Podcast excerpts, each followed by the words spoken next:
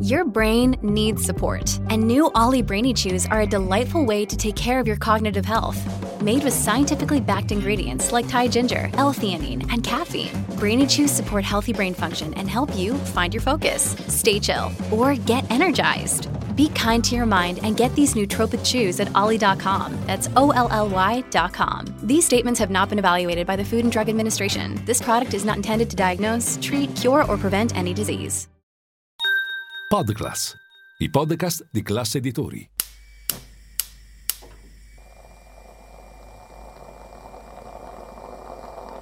Buongiorno dal gruppo Classe Editori. Io sono Massimo Brugnone.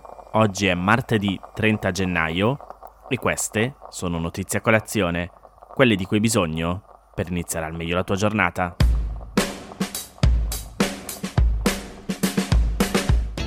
Dopo averlo ampiamente annunciato e già convertito in legge, il governo Meloni ha sollevato il velo sul cosiddetto Piano Mattei, ossia un progetto di sviluppo e cooperazione tra l'Italia e i paesi dell'Africa presentato durante la conferenza Italia-Africa organizzata a Roma dal governo con 25 capi di governo del continente, 11 ministri degli esteri, rappresentanti dell'Unione Europea, Unione Africana e ONU.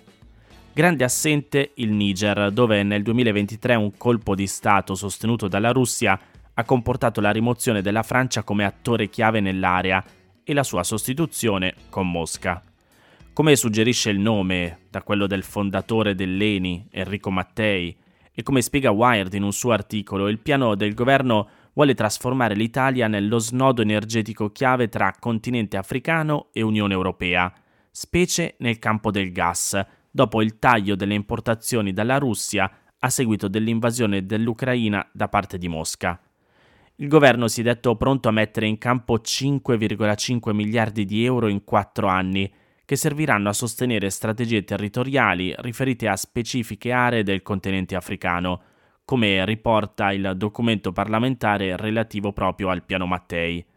Tra i settori di collaborazione elencati si trovano la promozione delle esportazioni e degli investimenti, l'istruzione, la formazione superiore e professionale, la ricerca, la salute, l'agricoltura, lo sfruttamento sostenibile delle risorse naturali, incluse quelle idriche ed energetiche, la tutela dell'ambiente, il potenziamento di infrastrutture anche digitali, lo sviluppo del partenariato energetico, il sostegno alle imprese, il turismo, la cultura e la prevenzione e il contrasto dell'immigrazione irregolare e la gestione dei flussi migratori legali.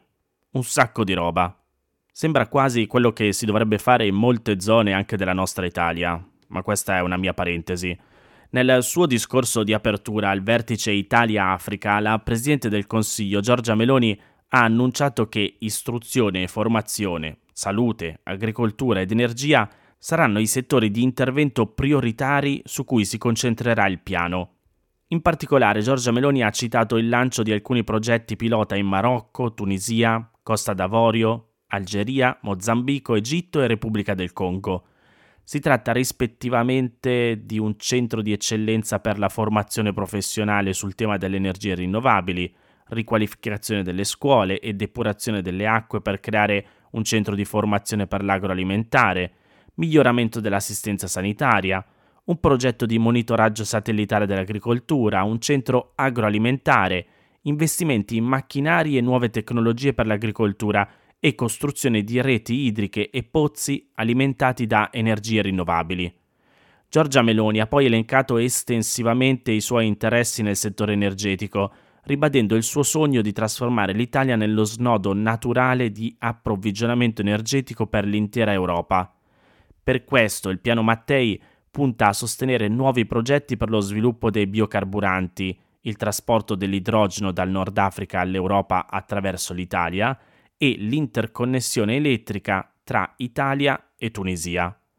La Presidente Meloni ha poi parlato di contrasto all'immigrazione illegale di massa, ma non ha specificato le coperture finanziarie dei vari progetti né spiegato quanti finanziamenti saranno diretti nel settore del contrasto alle migrazioni.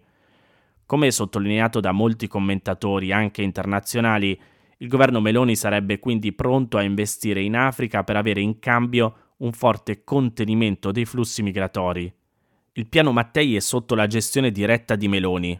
La cabina di regia è composta dal ministro degli esteri Antonio Tajani e dal ministro delle imprese del Made in Italy Adolfo Urso. Hanno voce in capitolo nell'iniziativa anche la Conferenza delle Regioni, l'Agenzia Italiana per la Cooperazione e quella per l'internazionalizzazione delle imprese italiane. Siedono nella task force dell'operazione anche Cassa Depositi e Prestiti, la holding che reinveste il risparmio postale, il gruppo assicurativo controllato dal Ministero dell'Economia, SACE e Simest, che supporta la crescita delle imprese italiane nel mondo.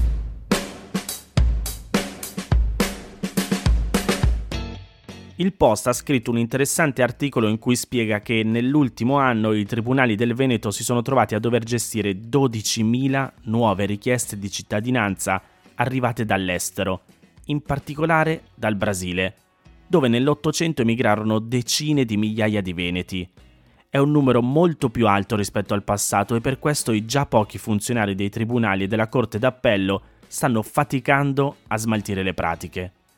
Secondo il presidente della Corte d'Appello, Carlo Citterio, è un problema grave che rischia di rallentare o addirittura bloccare la giustizia civile. Sabato scorso, durante la cerimonia di inaugurazione dell'anno giudiziario, Citterio ha detto che vanno cambiate le regole, ora troppo lasche. Vi leggo le sue parole è stato reso di fatto automatico il riconoscimento della cittadinanza pure a chi ha legami familiari molto remoti e nessun contatto con l'Italia. Bisogna valutare l'opportunità di una eventuale, tempestiva, saggia rivisitazione della disciplina. In Italia è in vigore lo ius sanguinis, dal latino diritto di sangue, attualmente normato da una legge del 1992 prevede che una persona è italiana solo se lo è almeno uno dei genitori. In base a questo principio, la legge riconosce come cittadini italiani tutti coloro che possano dimostrare di aver avuto un antenato italiano anche piuttosto lontano, anche se non sono mai stati in Italia e non parlano l'italiano. E qua possiamo pensare dall'altro lato invece a chi è nato in Italia, ha frequentato le scuole italiane e invece non ha diritto a essere italiano. Ma anche qui ho inserito una mia parentesi. Comunque le cose non sono andate sempre così. Fino al 1948 la cittadinanza italiana si trasmetteva solo per via paterna, quindi se una cittadina italiana aveva sposato uno straniero prima del 1948, i suoi figli e discendenti non potevano essere riconosciuti come cittadini italiani. L'entrata in vigore della Costituzione nel 1948 garantì una maggiore parità di diritti e da quel momento lo ius sanguinis, o forse ius sanguinis, questo me lo direte voi, come quando mi scrivete a notiziacolazione.it per correggere le mie pessime pronunce, comunque lo ius sanguinis, sanguinis, insomma, iniziò a valere anche per i figli di donne sposate con stranieri.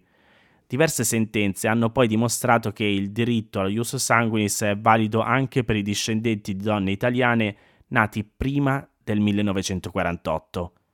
Moltissime delle richieste presentate nei tribunali del Veneto riguardano proprio cittadini brasiliani che chiedono la cittadinanza italiana dimostrando di aver avuto una lontana parente donna esclusa dallo ius sanguinis. In questi casi la richiesta non può essere gestita dai consolati all'estero, come avviene per le normali domande di cittadinanza, ma deve essere valutata da un tribunale italiano. Gli avvocati devono presentare documenti, certificati di matrimonio e di nascita per dimostrare che la linea familiare non è stata interrotta. Ci si può rivolgere al tribunale anche quando i consolati non riescono a rispettare la scadenza di 730 giorni fissata per rispondere alla richiesta di cittadinanza. Soprattutto in Argentina e Brasile i tempi di attesa sono lunghissimi, fino a diversi anni, e per questo motivo molte persone ricorrono alla giustizia italiana. Fino al 2021 il Tribunale di Roma aveva una competenza esclusiva su queste pratiche, poi la gestione è passata ai tribunali del foro di nascita dell'antenato emigrato. Moltissime persone straniere si sono quindi rivolte ai tribunali del Veneto, che era terra di emigrazione. Tra il 1875 e il 1888 circa un milione di italiani emigrò in Brasile.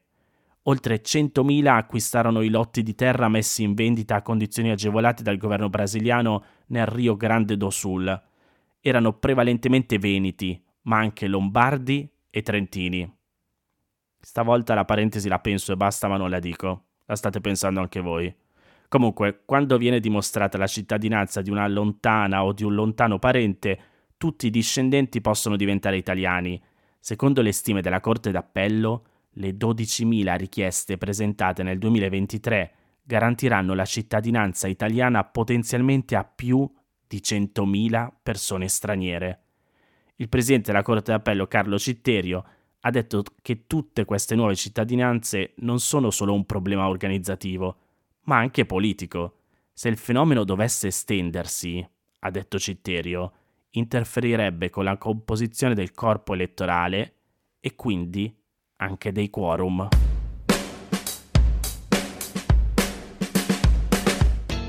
Con la terza notizia di oggi mi sposto in Norvegia, dove è stato dato il via libera all'attività di estrazione mineraria nei fondi oceanici, il cosiddetto Deep Sea Mining, e si avvia pertanto a diventare il primo paese al mondo ad autorizzare questa pratica.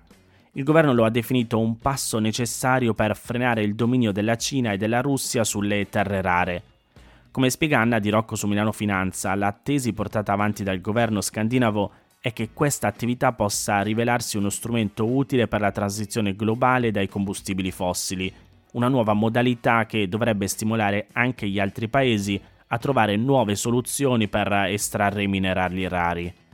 L'apertura della Norvegia si è scontrata con il parere di scienziati ambientalisti, con i primi che hanno avvertito dell'impatto ambientale molto difficile da prevedere, mentre i secondi hanno criticato un processo estremamente distruttivo che, a loro avviso, invia un segnale pessimo al resto del mondo. In un commento rilasciato a CNBC, il ministro norvegese dell'energia ha spiegato che oggi siamo quasi del tutto dipendenti da Russia e Cina. Per questo, sto leggendo le sue parole, dobbiamo diversificare la catena di approvvigionamento globale di minerali in tutto il mondo Abbiamo esaminato a lungo l'opportunità di estrarre minerali sul fondo oceanico e riteniamo che l'utilizzo degli strumenti sia affidabile e che il processo possa avvenire in modo sostenibile passo dopo passo. Il voto in Parlamento apre la strada alle aziende che potranno richiedere permessi per le trivellazioni nelle acque nazionali vicino all'arcipelago della Svalbard, l'area che fa parte della piattaforma estesa del fondale marino norvegese, è stimata essere più grande del Regno Unito, con circa 280.000 km2.